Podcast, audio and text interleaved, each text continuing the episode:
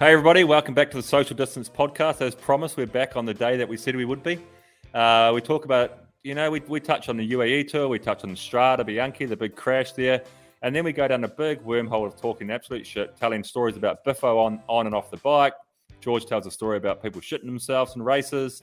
Um, and we sell out. We've sold out. As we told you guys last week, we've signed with the big networks now. So we're not doing this shit for free anymore. This episode is brought to you by Manscaped. Yes. I like how when we signed with the DM network, we were very like, we, we were up front. We said, hey, we're not going to sponsor stuff unless we believe in it. So send us a case of gin and a couple of slabs of beer. I don't know why I put that voice on, but um, and they said, all right, well, we'll just give you products that we think you need to use. And they've sent us Manscaped, which do like ball shavers.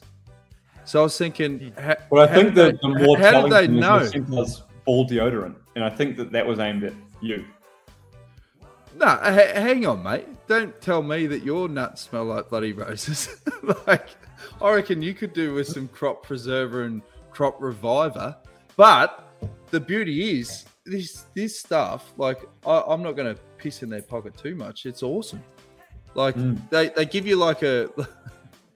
I can't believe like it got to the point where we're telling people about shaving your Jatz crackers, but they give you like a full on blow by blow how to do it. Oh, Uh, really? and they give you give you like the the weed whacker. So you know when as a bloke you get those annoying like nose hairs where you can't get to it. This thing goes where no shaver goes before, and you can get Wow, oh, you've you got me concerned there. Is that staying in your nose? yeah ease. when you get to forty, hair grows out of every orifice. So it starts with the ears and nose, and I'll just keep working. Mm. I think this is a great product for me to endorse because I'm a notoriously baby-faced man, so and no uh, ability to grow hair on my face, but I have the hairiest ass you've ever seen. And Well, this is the perfect size. Like you can get right in there. oh, you reckon in your Delta. Goodrem, not your Delta Goodrem, your Gwyneth But then you can't switch from ass to nose, so you gotta make a It's call. like, it's like chamois So cream and sunscreen. You've got to get your order of operations right. You've got to put your chamois right. cream on before your sunscreen. You can't That's it. your ass before you fuzz your nose. And they, but they give you the full blow by blow. And since you have got a, you've got, you've got a baby face. they have- they give you products and they go talk them up, and we're talking about creative ways of shaving your bumhole. We go, it's meant for the nose, but we could use this for other areas. Wherever there's hair, let's go. Manscaped. Well, they do focus. Manscaped do focus on the full body, so you can. They act, they have actually just released the ultra premium collection, which would be good for you, George, since you've got nothing to shave on your face. They got shampoos, they got conditioners, they got body body gels, and if you guys or girls, or you know, by the sounds of it, you can do whatever you want with these products, even though they're intended for different purposes. You can go to manscaped.com, use uh, the code SDP20 for 20% off and free shipping anywhere in the world. So get onto it. That's good. We're uh, That's endorsing good. this product. We're endorsing this product because we believe in it, and we don't want Yep. we don't want to hear about George's hairy ass any longer. Head to toe. Baby's bottom. Yeah. And I will smell like roses. I'll tell you what I need is that crop preserver up here. It's minus five outside. I got to go for a bike ride. Mm. Oh, mate, uh, I, I'm not. I'm telling you the absolute truth because you know when people sell products, you go, "He's never used it." I actually have, and this smell is next level. It is. Mm. So get amongst it. The uh, There you go, the crop reviver, Manscaped. the ball toner. Manscaped.com. It's easy to remember. SDP20, 20% off and free shipping. Let us know how it goes, everyone. Let's let's just run the intro and wing it like we always do and see what comes out of it. Uh, let's get ready to rumble! Front kick. Just getting bored and dance move chat. My radar's going pretty hard at the moment. I think we should. Will you shut up, man? That escalated quickly. We're gonna need to get some more qualified guests on the show, eh? Boys, we're back. We're back. And a lot's happened in those two weeks, in the cycling world at least. Well, you could argue a lot's happened, or you could argue fuck all's happened because just the same guy's been winning everything. Oh, Pogman. Pogman Pogman's cleaned up in UAE. He's killed He's cycling. come- He's killed it. He's It's not fun anymore. It's like uh, playing a computer game on cheat mode. oh, he's playing boring. PlayStation, that guy. Yeah. I'll tell you you what's need the to most get in his amazing ear and his tell him to even it up. his Strade win was unreal, but also the fact that the the run in. So we did obviously we did UAE tour, and then we actually stayed. Uh, so you guys all left. We you finished on the Saturday. And I think you guys left like that night, right? Everyone flew back to Europe, whatever. We ended up hanging around for like four days to meet the president of the UAE, which was um, pretty interesting life experience. Um, but that meant that, that we involve? Did you go to the palace? yeah, man. You yes, we went to. We got no idea.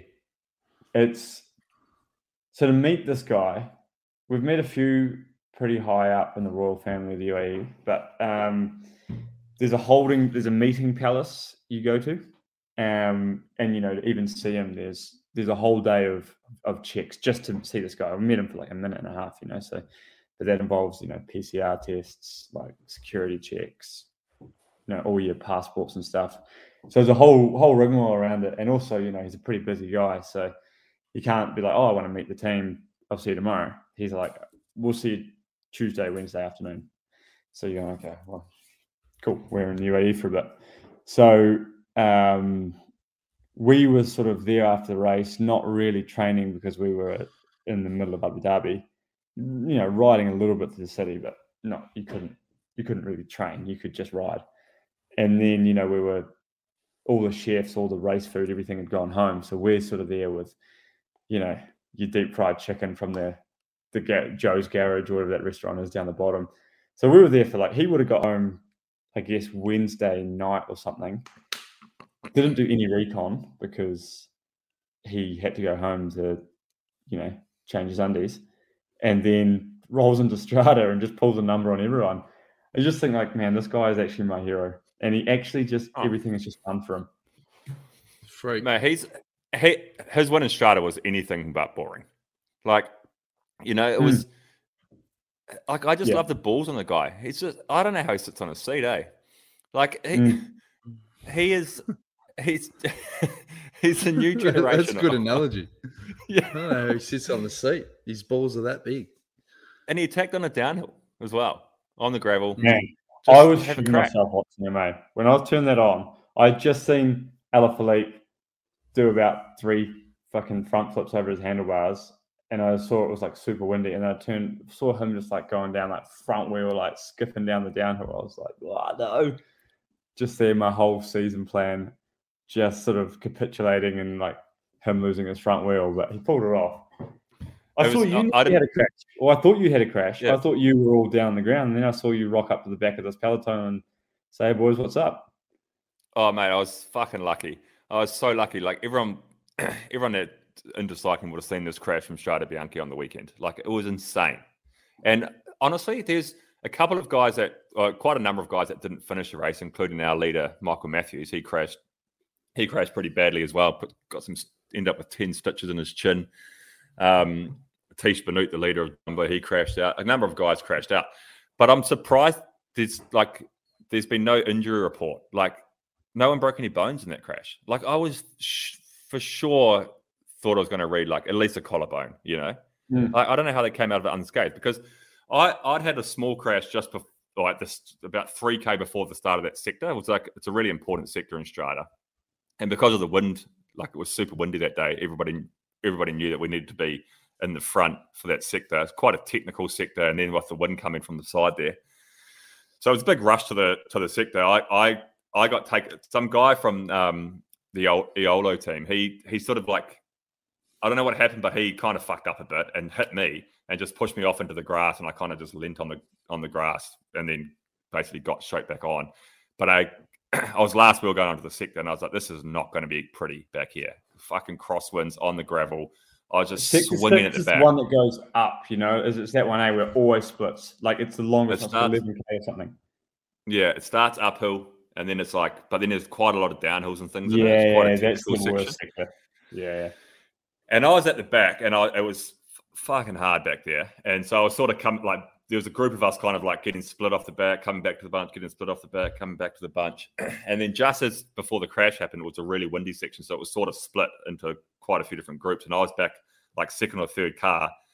And then like I cut, I started running back at the car at the bunch again, and I was at the top of the crest, fully open, Tuscan Hills, top of a crest, and it went down really steep, and then it went up steep the other side. So I could see like 500 meters in front of me, and I could see the bunch in the dip, about to start the the up the next uphill. And then next thing I know, mate, it was just like fucking bike riders spread across the Tuscan Hills, like huge crash. And I was like, fuck. At that point, after being pissed off at this dude for taking me out, I just wanted to buy him a beer. I was like, mate, you saved my life. you saved my life. I would have been in that crash, and I would have been the one guy on the injury report, probably You would have something been- broken. Oh, No mate, doubt. for sure. You would have broken enough collarbones for the whole pello. Yeah. Mm. Right. I would have broken my sixth collarbone, having only, I've only got two of them, but I would have found a way to do it. But Alaphilippe literally somersaulted. And the most Mm. impressive thing about Alaphilippe was the way he crashed. Like when he races, he races with panache. When he crashes, he crashes with panache. Oh but yeah. the motherfucker, he, he got back to the hmm. front and was attacking and racing. Like, I don't know how he did that because I, I came in, like you say, George, onto the back of the crash and I stopped like I stopped for like 20 seconds to see if Bling was okay, was and you know, be, be prepared to offer him a wheel or yeah, or be prepared to like try to help chase him back to the bunch. But it was clear he wasn't going to continue racing. So I got going again.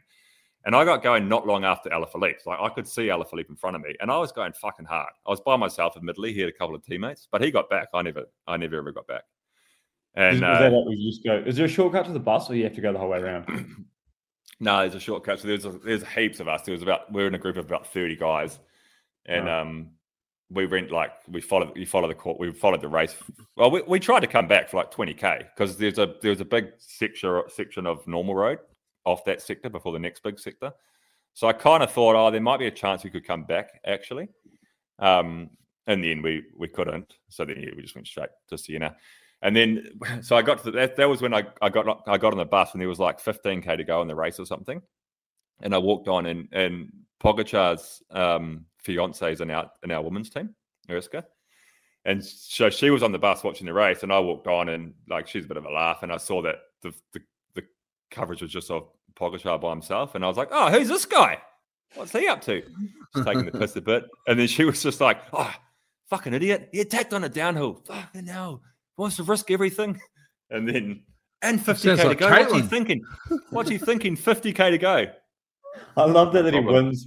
He'll win. He'll win Strade and just get a bollocking from his missus. Like, yeah. like Yeah, it but yeah, you know what's crazy is that that Strade win wasn't even the most ridiculous thing that's happened in cycling in the last three days.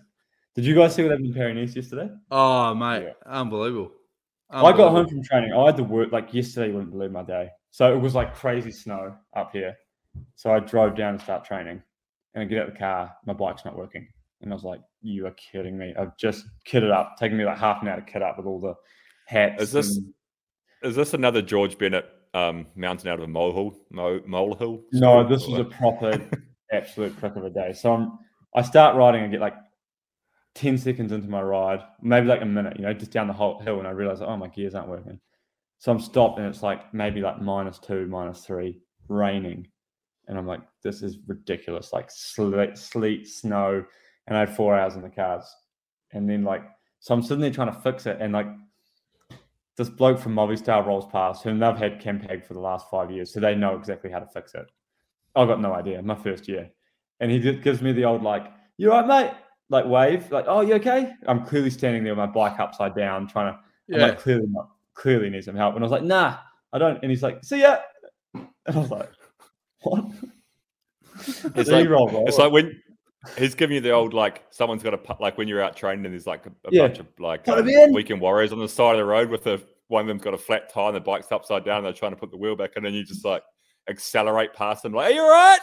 But, but Yeah. what's the etiquette? What's the etiquette for a complete cycling nuffy? If you see someone on the side of the road, is it etiquette? You've got to go pull over and give them a hand if they're in I the always pro give them tour the- kit. are you okay? And then just hope like hell they say uh, yes. But I had it once. I had this. Me and Sepp Kuss were out riding in France from here. We did this. We're doing a seven hour day. It was turned into seven and a half hour day.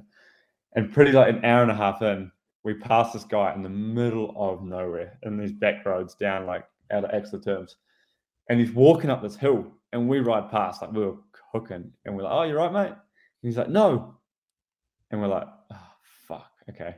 And then we're like, uh, what do you need? And I looked at his bike and it was like derailleur hanger was hanging off.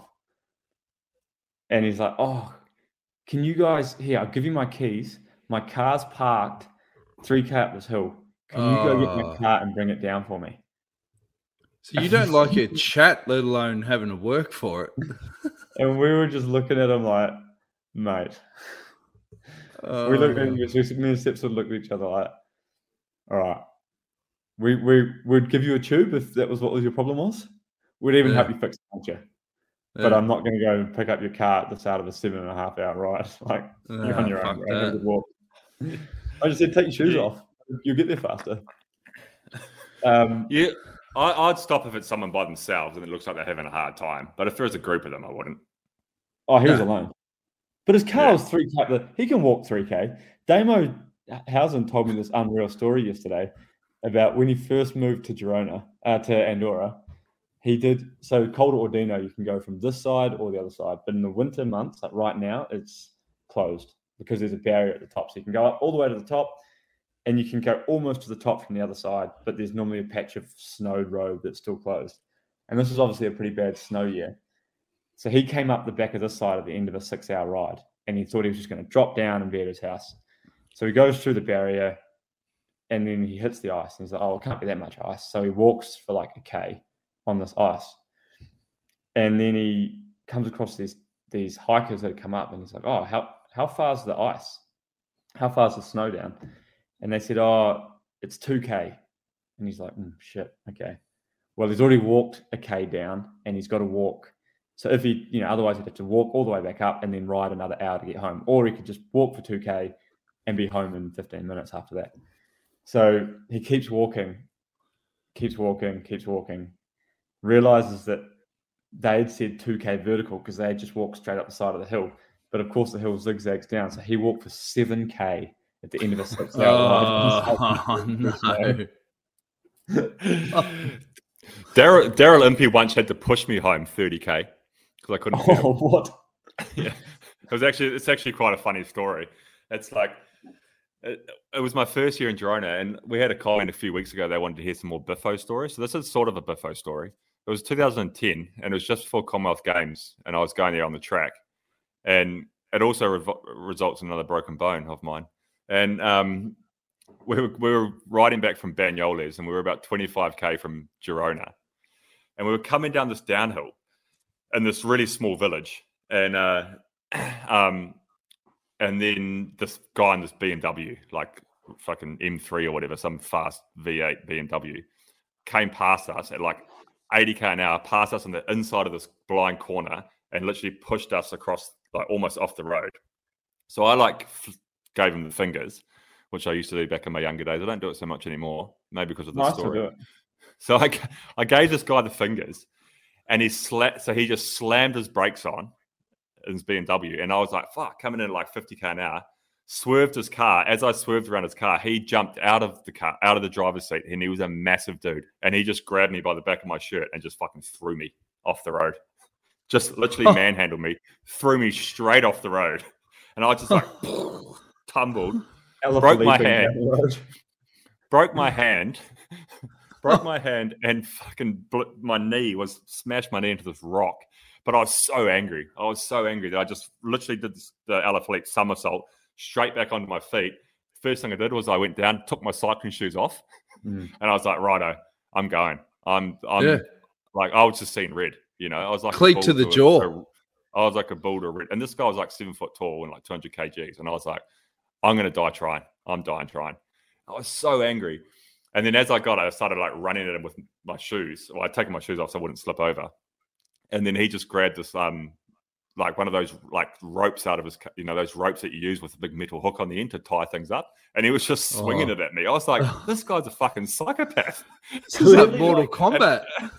If you're driving around in a in an M3, you don't have a tie down in the back of your car. You know, you're not using it to No. tie stuff down. You're using that. To Nah, that's it. and i was i was like this guy's a psychopath like i'm pretty angry but at that point i was like mm, my hand's pretty sore Pick my your knee's battles. like twice the size of my other knee And Imps was just standing back, like, Gills, I don't know if it's a good idea. And I was just like abusing this guy. And then eventually he just drove off. And then I couldn't ride. My knee was my knee was so swollen, I couldn't pedal. So Imps had to push me all the way back. And that then would I have been went, good uh, content for his YouTube channel. Eh? I wish he'd had a camera Yeah. there. Oh yeah. and fun, would've funny enough, it, it, it turns out that the front lawn that I landed that this guy threw me onto is now owned by Jack Bauer. So every time I go to Jack Bauer's house, I always look at this ditch in his front yard and think, "Fuck, I've been in that ditch before, mate." some behemoth, Oh, some awesome. behemoth from Palol de Revardit threw me Yeah, but it did, did you did you find that after that moment that Imps gave you instant respect because you're a mad dog and you went back at the seven foot guy? Because you know as mates, you don't know mates until you know the shit goes down. But in that Mm. moment, he would have gone, "No, full credit to Bills. Like you know, backs against the wall. He went at a guy that was swinging a hook. Like it's like I tell you, you see a lot of you know? true colours in that situation. We had it in training camp with Jumbo Visma, and we were riding along in Austria, and this guy comes up and and brushes us, and straight away uh, we were in a group of like twelve guys. Straight away, I'm up on the up on the double, giving him flipping him the bird. He slams his brakes on in front of the group. we were like, "Whoa!" And it was pretty interesting to see the guys that were in his window trying to steal his keys and kick his wing mirrors in versus the guys that were turning around and riding the other way. I went, Yeah. Mm. I didn't expect him to be riding away, but I also didn't expect you to be leaning in the window trying to steal his cars because this guy's nearly killed us. Yeah, But in that situation, you'd always back yourself. Like pack mentality is there's a lot of confidence in pack mentality, eh? Like Mm. even if even if you were not a confrontational guy, you you you didn't want to do that stuff. You'd just be like, I'd come in real hot. Like it'd be Yeah, it'd be a chance to sh- to show like to the boys like, oh, if there's ever a time I've got to pretend to be someone I'm not, now's the time. What Yeah. I've got, I've got the backing of ten other people, eh? if I want It's a like- contract for life, let's go. I um I, I had it really tested. I, I've told you guys a story about the, the meth head, eh? That that Yeah. Bit, broke my bike and tried to beat the shit Yeah. out of me on the side of the road. And that was Yeah. that was if I'd been alone, that would have been very different. But when you have when you know there's someone else there that if you that that he's gonna he's gonna beat the shit out of one of you, and there's the other one's like a 17 year old, and you're like, hmm, I guess this is my time. I have to step up, right? Mm. But There's always yeah, there's always a time you got to like I I don't think I've never no I know for sure that I've never ever come to like blows with a a driver like I've never like I've had road rage and everything and what I about my the kid best on the to- BMX that you dropped? That was a pretty interesting story. oh yeah that was a long time ago now Have you ever heard this, Jonesy? No, I haven't. This is That a- wasn't this on the one of my run sheet? Stories I've ever heard. Come on, what happened? I sort of vaguely remember I remember I stiff armed him I remember that and he The kid coming the other way. I like how it starts with like one person says on the thread, "Hey, can you tell more Biffo stories?" it's like, All right, hey, what are you? How long have you got? Jules, I, I remember go." the BMX story quite well. So if you've got hazy details, I reckon I can fill you in. I can fill the You blow. tell it, George. You go. Okay, so from what I understood from this day was you were out on a group ride, riding two two abreast, and you were riding toward you were riding down this road near the skate park, and this kid on a BMX started riding straight towards you guys on the wrong side of the road and trying to be a tough guy, and went in the middle of the two to make the the, the group go around him, and he thought he was all tough, like yeah, I'm making these cyclists split down the middle and go around me. And of course, he gets to the back of the group, and you just stick your hand out and take him clean off his bike. yeah I just close hanging him To all those kids out there, don't do that. Oh, Don't ride your BMX through a group bunch because there could be a bully at the back, and you're Well, he wasn't a kid, hanging. his arm out. he wasn't a kid though he was like the same age as me and I was like 11 No. What did he do when he hit the deck? when, when, when that guy hit the deck, surely he got up with a busted back and scabs all over him, thinking, "How was that ever going to end other than what I got?" Like, Mate. what the fuck was he thinking? Mate, sometimes you got to learn to listen the You- tough way. Yeah, but but know? it's a male thing. It's a male thing. You'd never hear Hmm. three women telling that story, going, "Yeah, one day this this crazy woman just right. What is it about blokes? We love this No. shit. We love it. I like how this has all been a roundabout way to talk about what happened at Paris-Nice. I can't remember we were getting there to talk about. Yeah. What was that? Yeah, Oh, sorry, it was me, Mike. Oh, Adjust it. um, No, I I like the Biffo stories. They Yeah, they're always good to like plug back from the the bottom of the memory. Eh. Yeah, everyone loves a I good once- Biffo story. I once in a French amateur race unclipped and jumped off my bike onto another guy. I think I've told Yeah, that story on here before. Told that you Superman. Yeah. now we're recycling him. And then I then I beat him up, and then I got uh, disqualified. Did Nah, but- I had a bit of Biffo at um, UAE because there was one day one guy was just clearly too much coffee, or I don't know. He was on it. He was a very stressed out individual this day, and a great Wasn't, video. wasn't Shane Archbold, was it? no, it wasn't Shane Archbold. Did you have Biffo with Novi? Nah, but when he's had a couple, when he's had a couple too many coffees before the start, he's he's a chatty bloke, eh? um, so I was going in with the new year, new me, let's make friends with everybody approach. But it was pretty windy on stage one, and I was like, right, just riding in the wind out in the front, just being full domestique because we we had like a sprinter, a lead out man, three guys riding GC, and just two guys helping, you know. So I was having to do a bit of like flat work and wind work and all this stuff. And we're going down this hill at like 80 k an hour, and I'm just keeping the boys at the front in the crosswinds. And then suddenly, like from behind, like really 80 k an hour down this hill with quite hard crosswinds, I suddenly just get this huge push right across the road. Like someone just takes their hands off the handlebars and just throw me across the road to make space. And I've got all my team on the back. I've got a, I'd hate to think how many million euros are sitting on my back wheel, you know? And oh, yeah. and I'm thinking, oh, mate, right. So I luckily didn't have to say anything. My teammate stepped in because he saw it all and just rips into the sky. And I thought, man, that guy's pretty brave. But okay, whatever. You know, we get to the finish. There's nearly this huge crash and all this stuff in the final. Looking on Twitter, and I see this video of the guy, and about 4K to go or something like this. He literally had taken his hands off the bars, pushed this AG2R bloke across the wheel in front of everybody. Everyone slams on the brake. Our sprinters got both feet unclipped, scraping along the ground. And then somehow they didn't kick him out of the race. So the next morning we arrive and he was from Bahrain. And we saw the commissaires at their tent just giving them a telling off. And we like, we all wind down the windows like, yeah, kick him out, you know, like giving him shit. Send him home. and You're then- going home in the back of a DB van. And we were all just like, yeah, we're just like winding him up, you know, like get him out of here because it's actually like it was actually so dangerous. It's like, you know, it's it's one of those things where they should, you know, they should probably judge people on intent, not on on outcome, right? You know, like Mm. Like Mm. Dylan in Poland, for example. You know, that was a Yeah, yeah, terrible yeah. outcome. So he got Mm. they came down hard, but this Yeah. guy literally Got away with it. and, and got and away that- with it. And, and then Stevo, you, you know, you know, he's now the director of Bahrain Sheriff. listener of the show, to he great like he knows. He came in and said he apologized on behalf. He said, "Guys, I saw Uh, the footage fucking get and I just off. want. He just Red you know, Chester. we don't condone we don't condone that in our team. And I was like, oh, "Good on you, mate." So then everything was good, you know.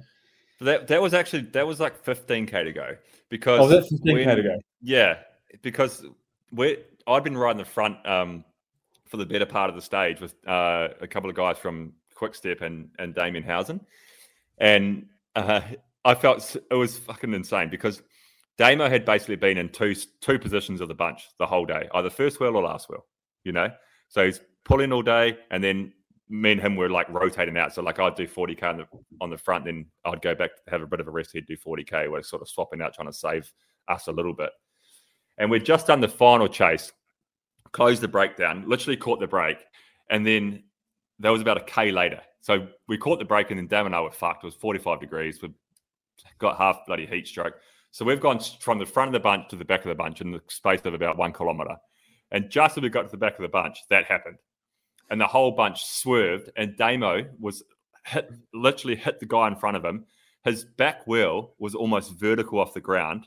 His feet were out, and he's just like sitting on his top tube with his back wheel about half a meter off the ground, both his feet sliding along the road. And I was just like, Oh, he's going oh. down. He is going down. And he held it up. Somehow he held it up. But he was like the poor bastard who'd been on the front all day, finally got to go to the back, job's done. And then fucking Jonathan Milan decided to try to throw this AG2R guy to the other side of the What desert. was he thinking? Like, I've heard of Russian bloods to the head, and you do something stupid. Maybe you brush handlebars, maybe you, but literally for no reason, this guy just saw someone in his personal space, and the guy, what, what was his name? Sorry, Milan. Milan. Milan. Um, I think he's f- literally a first year pro. I think this might be his first ever race. Well, No, he was, he's, he down was a- with Bahrain last year. He- Oh, he's Olympic champion. He's in the Italian team pursuit team. Oh, That- so he's okay. That So goes he- down a rabbit hole though. But like Sagan comes out and says, I'm sick of getting pissed on in the bunch. And for people that don't know cycling, give us some insight, Bills, on like, is this a problem with people getting pissed on in the bunch now? Like, don't when I was there, there was an etiquette, which is you know, the race leader needs a piss, everyone pulls over and takes a piss. But Well, now it sounds now like it's a bike. slat it's a slashathon. Well, What's it's better going than on? getting sh- it's better than getting shat on your whole career like I have. And- um, no, I don't know. Do people piss on people? I haven't been pissed I, on. I, pissed- my, my I- I gut shot a- is I did the fake piss on is- George in UAE. Oh, That was well, pretty you funny. Look like you're flopping it out and you're not doing anything. George was on the George had gone the bunch on the right hand side of the road and George was like hard left on this little downhill having a, like a rolling piss, you know. So we're still he's still moving, he's just having a having a piss. And then I saw him, so I like come out of the bunch hard left, and I just pulled my drink bottle out and put it between my legs. And as I went past George, I just squirted my, my drink bottle all over him. And he's like, "Oh, you fuck!" I was so like, fuck. That's awesome. And then I just I just held up my drink bottle. He's like, "Oh, you fucker!" But I reckon with Sagan, I reckon because they've they've hired him for you know marketing, and if you're not getting results, you got to create a headline. Like Mm. otherwise, like how are you going to get the exposure? I think people need to be careful. Who calls for respect? You need to. How do I say this? Uh, you Just fucking say it. no, no. It'd be What like are you- what are you worried about, mate? What have you had a filter? Well, I'm just saying, like, yeah, there's respect, but like, okay, getting pissed on is one thing, but um, going right to left in a bunch sprint is also a form of respect, right? Not doing Yeah. that. So Yeah. let, let's fucking rein it in a little bit. Yeah. But how? I I don't know that. Like I've never experienced. I don't think anyone's pissing on anybody on purpose, are they? I feel like that's also a real bizarre criticism of the podcast. Yeah, because when you read pissed it, uh, when you read it, it sounds like everyone is pissing on everyone. And it's not the yellow jersey; it's the golden jersey. Like, what is going on? Fuck, we're not the Um, stockyards. Oh, Yeah, My That's what only it sound explanation to that is this marginal gains unless people are stopping for a piss and they're pissing off the bike. And maybe if you piss on the wrong side of the pillow, if you're pissing in the windy side, there's a bit of Mm. spray back. The only problem I have is I piss on my shoes. And you know, obviously my partner in the is in the shoe business and it definitely leads to a bit of extra um anti you know a bit of extra time with the wash basket you know like i'm i'm because if you piss on your shoes and they you don't clean your shoes that's a that's a disaster over three weeks Mm. Mm. It should, yeah, it's it's interesting, eh? it's a bizarre I- criticism though. Yeah, like, i've got bizarre more issues with the criticism. peloton but getting people pissing all over me isn't the top of the list No, Yeah. and yeah, I've got a lot, like you say, but the the funniest I ever saw was in Tour of Turkey in 2012. We're in the team car, and Gossi rolls up, and he goes, "I need a shit." Like, come up to the car, and we go, no, that was in "What?" Slovenia. Slovenia. Slovenia. Yeah, that's right. And he goes, I need a shit. And we're like, well, yeah, what do you want us to do? and he goes, I need a racing cap or toilet paper. Like, and we're like, fuck, like, has anyone got a cap? Like, you know, you're not prepared for this stuff. But a lot of mechanics have a bog roll just sitting in the hmm. front seat just in case. And just as we come around the corner, there was a servo. So he's like, right, write the sprint off, I'm going in the servo. I'm doing it properly, and I'll make time cut. Like that was it.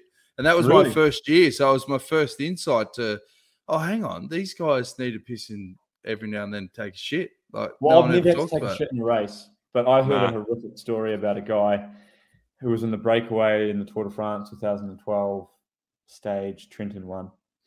Mm. And to the break, 12 guys up the road, the break's going to the line going to win.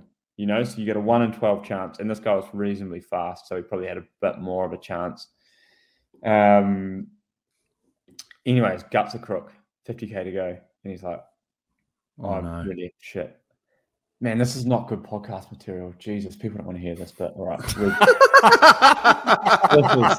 I don't even want to hear this, and I'm telling the story. But all right, we're fucking here now, so Yeah, but who else is talking about it because they're going, oh, this isn't a good podcast. You hear it here first.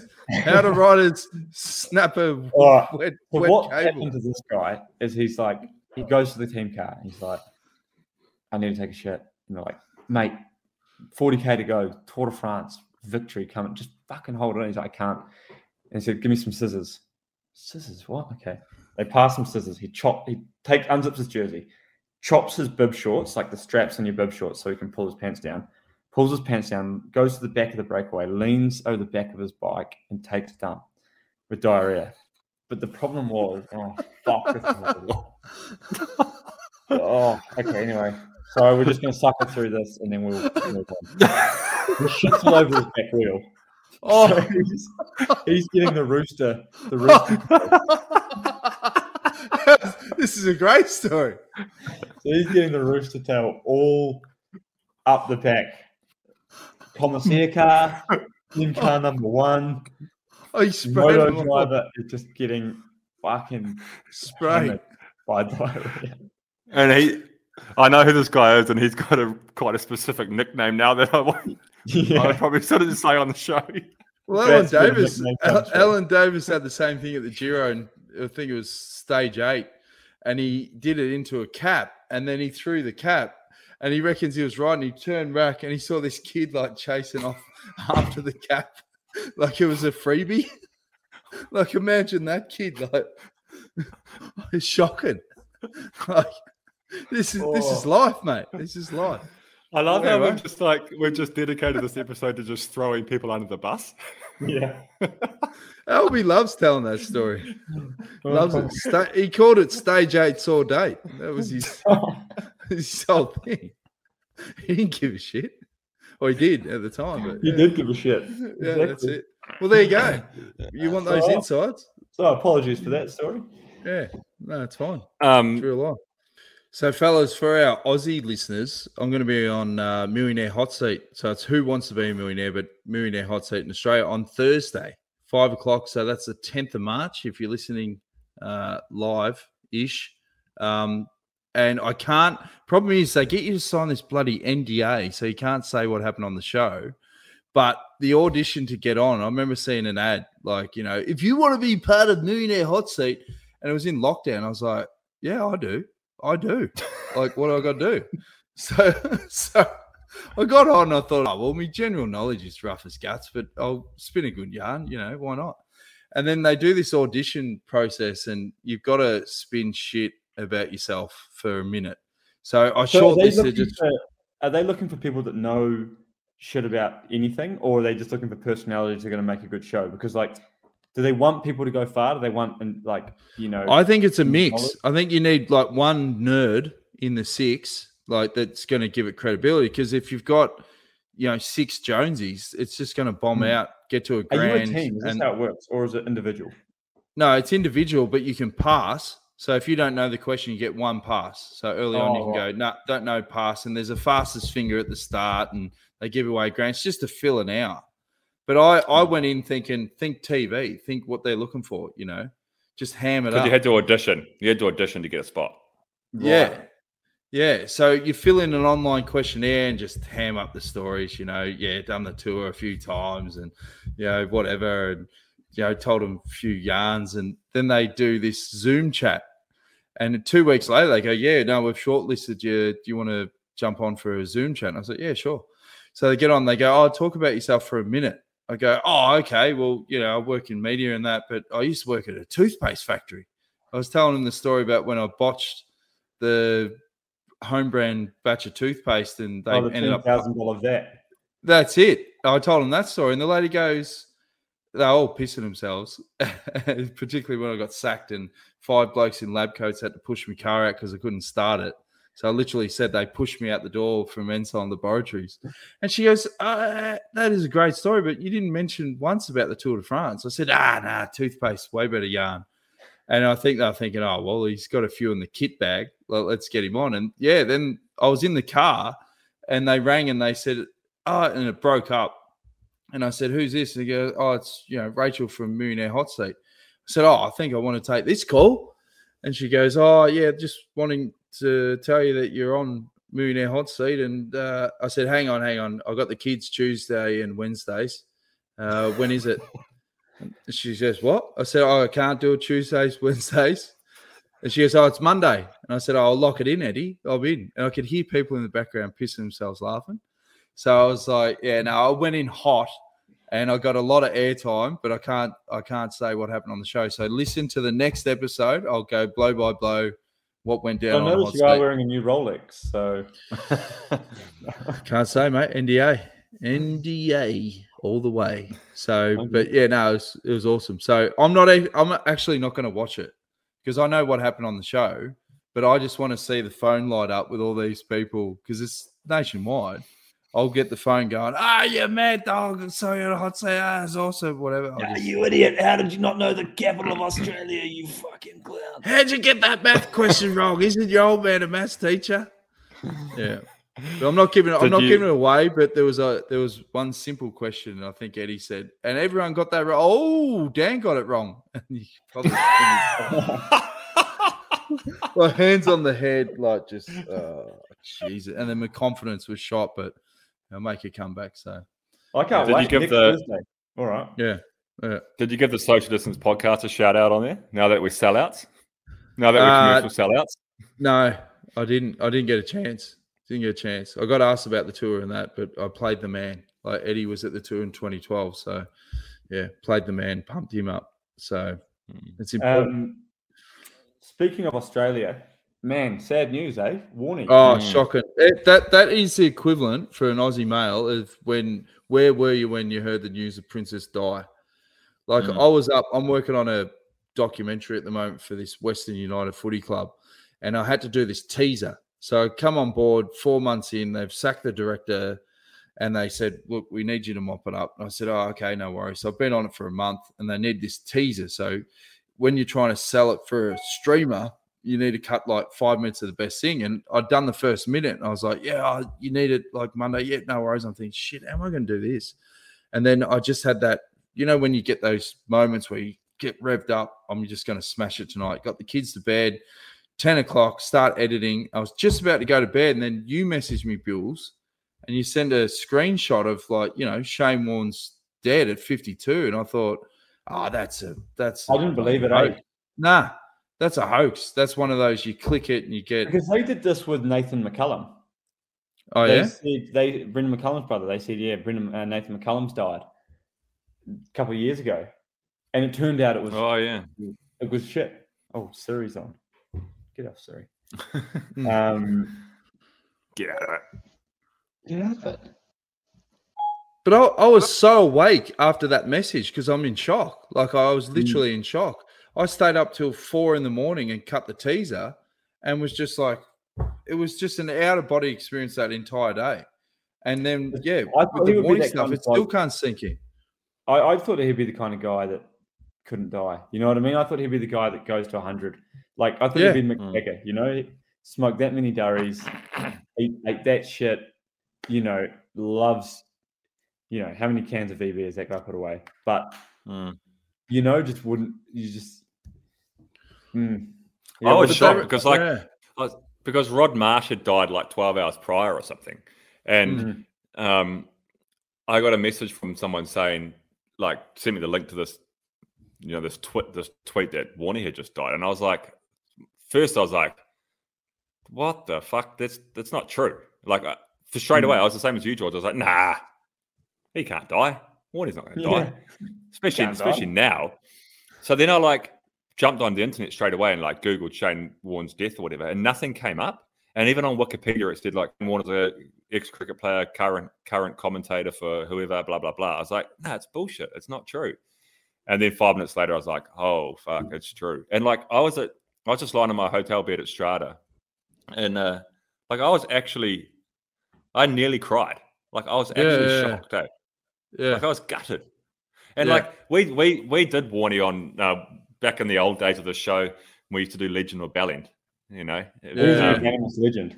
He was And he- the and he- unanimous legend. he was a unanimous First. legend. But like, no matter what way, like he had his flaws, obviously, and you know, no matter Oh, what way you different look at it, That's him, why you liked him though, because he was just like yeah, he was He basically just like one of your mates that Mhm.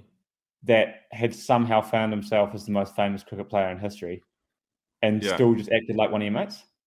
Like But- and like, regardless of whether you think he's a legend or a Bellend, he was the greatest at both.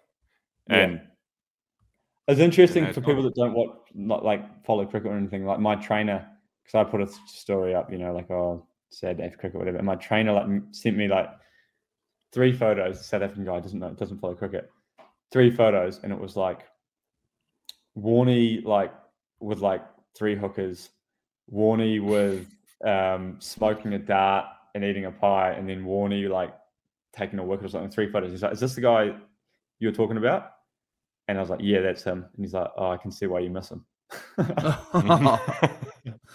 talkback radio's lit up here in Australia, and they're all people ringing in sharing like Warney stories. There was a mm, guy mm. who was like a security at a hotel, and he said to Warney, he was going out for darts and beers every 40 minutes. He goes, Mate, you can't take your beer out there. And he goes, Why not? He goes, Well, you, you can't. He goes, Yeah, no worries, mate. Put his beer down. He goes, Don't you steal it. And then he goes out and he had a transistor radio with a dart. He was listening to the footy.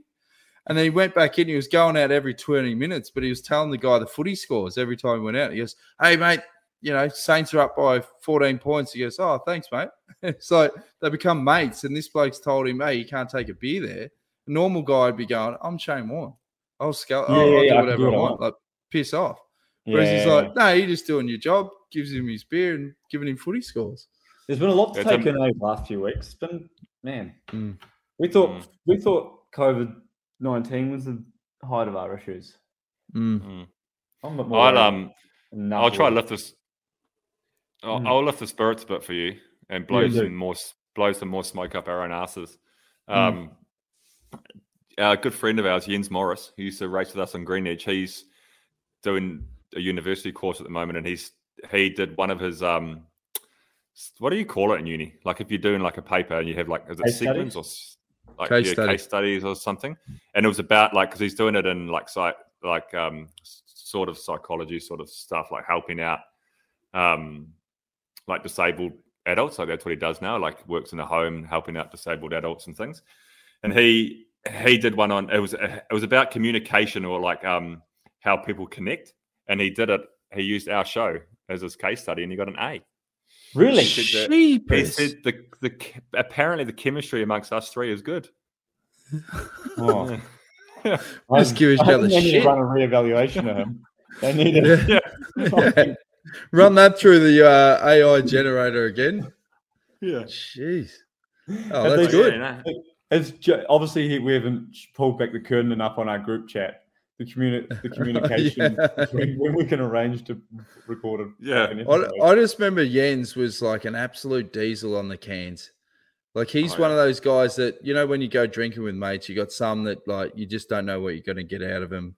You know, they could be two pot screamers or whatever. He was just he'd have one speed. It was about fourth gear, and he just drink at the same pace. You know, and if mm. you if you try to sit on his wheel by about one two o'clock, yeah, It's blown you you, off. you're on, on your back.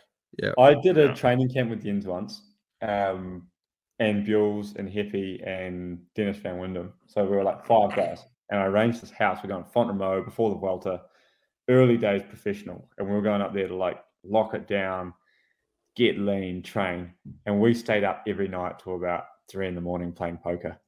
That's all we did. we just gambled, and we were so fucked. Go training. we had some big poker games eh that camp oh man. I remember like going to like three in the morning, and I think it was me and Yenzi still left. with only two left playing, and we had half the pot each, and I was just like, Oh, Cool. this game's ne- this game's never going to end, and I think we just went all in on one hand or something. yeah. Yeah. Only way to do it, eh? Yeah, Gotta, yeah, gotta. yeah. Anything else we need to wrap up? Oh, what about Paris? Jumbo took. the Very nice. piss Oh, yeah, that's what we were getting at before we started talking about drivers and M3s beating the shit out of you. So crazy to think that Poggy's win, which was one of the most outrageous, best wins in maybe in the history of cycling. I don't know. I mean, it's very up there. Was not even necessarily the craziest thing that happened in three Mm. days of cycling. Mm. So Jumbo Visma just went one, two, three in this in this t- Paris-Nice stage. But I thought the most interesting thing about that was as they were coming to the line, as I was trying to work out who they're going to give it to, because Roglic needed the time bonus for the GC. Wout would have won if it was a race, but they gave it to the new guy, Christophe Laporte. And I Mm. think that was an absolute Culture. smart play because Jumbo, Culture. We didn't, we didn't have big fans in France because in 2020 we we rode everywhere and we sort of killed the tour. Let's say you know like we sucked the Mm. life out of it in a big way. And with the French who love with the with the Boisson, you know, they, Vachon. they Yeah. didn't really love us. And they've signed one French guy, Christophe, new guy on the team. And I reckon they made a very good decision Yep. putting him first. Mm. But They're you're right it's about the for the culture as well. Like Mm-hmm. he, they're in France. Roglic, yeah, you could argue that like those extra four seconds might help Roglic down the line, but in If he loses Paris-Nice by four seconds, yeah, then you look back and say that was a mistake. Mm. But But until that happens, I think it was a good decision because Mm. they've given it to a French guy in France. That's one thing. But also just in the team environment, like he's a domestique and he Mm. he's the one who's he set that move up and he's going to be working for Wout Van Aert in every single classic over the next six weeks, you know, putting his putting his balls on the line for Wout in all, in all those races. And then presumably if he goes to the tour, it's uh, it's all in for Roglic. So he, he's a domestique who's going to spend his his bit, Yeah, better yeah. part of his time at Jumbo dedicated to those two guys. Um, and it's it's such a it's it's a gift that you can it's easily given yeah, and, Not- and never and, and not easily not easily forgotten, you know? But like that is a bizarre situation. Like that's been a dream situation for me because I've never been able to outsprint anybody, right?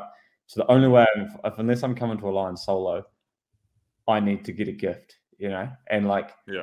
I can't believe it with it when Steve R. Was it Steve R. the last guy, or was it Yeah. um, Yeah, Steve. uh, when he let that wheel go? I was just thought, what? This is fucking most outrageous thing I've seen.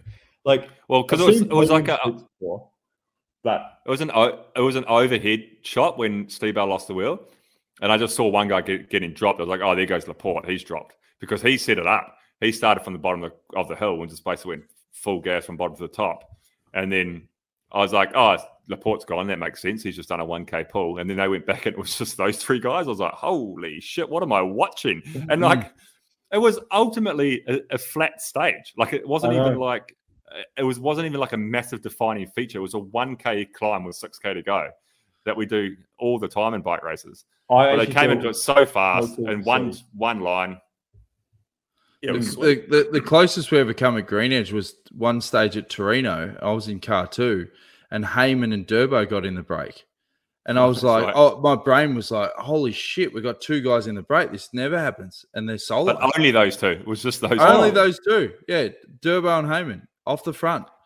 And they that let him would have been the go. world's slow. Was, was Hayman slow as well in the sprint? No, Hay- Hayman's fast. Oh, Yeah. it?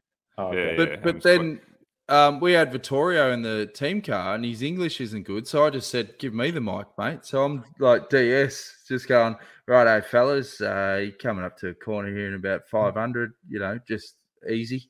And That would actually be the hardest break to bring back. Those two are like the strongest in the world. Like they are the two, the two guys that I'd say let's not put either of those. Like let's mm-hmm. not allow either of those in the break because that'd be real hard to bring back. well, Do, but he do you know what? Dur- Helped, do you know what? do you know what helped them get caught? Is they ate shit.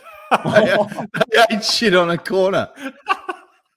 so I'm in there going, yeah, heads up, boys. You got a sharp right hand corner. I was just, I was thinking I was grabbing a sandwich. And they ate shit on a tight right hander. I hadn't given them a heads up. There's no DS. and we gave you the microphone again. no. I even said afterwards, he goes, Where's the fucking heads up on that tight right hander? I said, Sorry, mate. I was grabbing my ham and cheese in the back seat. Sorry about that. Oh, oh, and he had skin all off his back, and I was like, "Yeah, just just take it easy, boys. The brakes, they're catching you. They cut. They've, Just like they've, you. chewed, they've chewed three minutes. Chewed three minutes in the last two k. That's all right, boys. Sit up. Uh, Paris-Nice today is going to be bloody World War Three. I saw it was from like north to south with full gas crosswind the whole way. For Is like it? Yeah, it's, Oh, I just beauty. saw it. It's already exploding right now. Oh, All right. good. I wanted something to watch. And Tirreno, Yeah. Tirreno starts today as well. Tirreno Adriatico, and that's I Today, think that's no, already tomorrow. been. No, it's normally Tuesday. It starts. No, it starts today. Oh, Yeah. it come back today? I used to love Tirreno. That was a great race. Mm. I flooded. I Oh, flooded a um, bedroom once there when they were doing the ice baths, and I took the hose out, and I thought oh, I'll just put that on the ground because it wasn't leaking water, but it pumped all the water out and flooded about I don't know, you know, half a foot of water in my room when I got out of the shower, and then we were rooming with other teams, and they just see the top room of Green Edge like was sweeping water out, and then it was leaking onto other team. Oh, it was a shit fight, and then. Ga- I, I think I blew up Gary, the mechanic, was charging one of the Shimano things and it just short circuited. So when I got back to Girona, I got to check in my bags at the airport and they said, No, you're seven kilos overweight. I What? They said, Seven kilos overweight. And they weighed it. My suitcase was 27 kegs. So I just paid it. I was in a rush. The arsehole put a brick in my suitcase and wrote Bon Appetit, fat boy, on the brick for blowing up his Shimano fucking gear set or whatever he was charging because I flooded the room at Tirreno. So I kept the brick because it cost me 150 euro.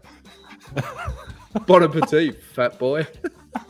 With a smiley face. Oh, Mechanics. Oh, fuck. Oh, you God. Good times. All right. Good All show, right, boys. Well, yeah. Um, any admin? Have we got any admin? No. Oh no, we've so, eh? spoken to the guys at the DM, and we said the most important thing moving forward is merch, and uh, they've they're on to caps. So we're going to do a logo. We're going to get some caps. We're going to get stuff that says Hmm. merch on it. Everyone asks us about merch. It is definitely coming. Trust us. So we're, we're going to um we're going to redo the logo because we basically haven't got one. Mm. Um, so should Are we? you handballing we- it to Caitlin, or what are you doing? Well, I was Oh, going to say, should we handball it to the listeners again, like we do everything else? oh yeah. we're chucking, Well, we're send you a a shirt. jersey. Did you send your jerseys to the listeners, George? No, What? well, we've got to do, I we've got got to do that. Oh shit! No, I've got them. I've got the addresses. So we've got Okay. to do that. We're going to do that. We're good week. for it. We're good for it. We'll, we'll, Robbie we'll Dawson, definitely- he's hanging out. Yeah. We're going to do Alright. that. We'll send we'll send a few jerseys, um, and we'll chuck in a free cap with the new logo on it if you create a logo for us. All right. It's coming. Merch is coming. That's all you need to know. Can't wait. All right. All right. See you all in a couple of weeks. See you in two Tuesdays time. Sweet. Thanks for listening. Like, share, subscribe.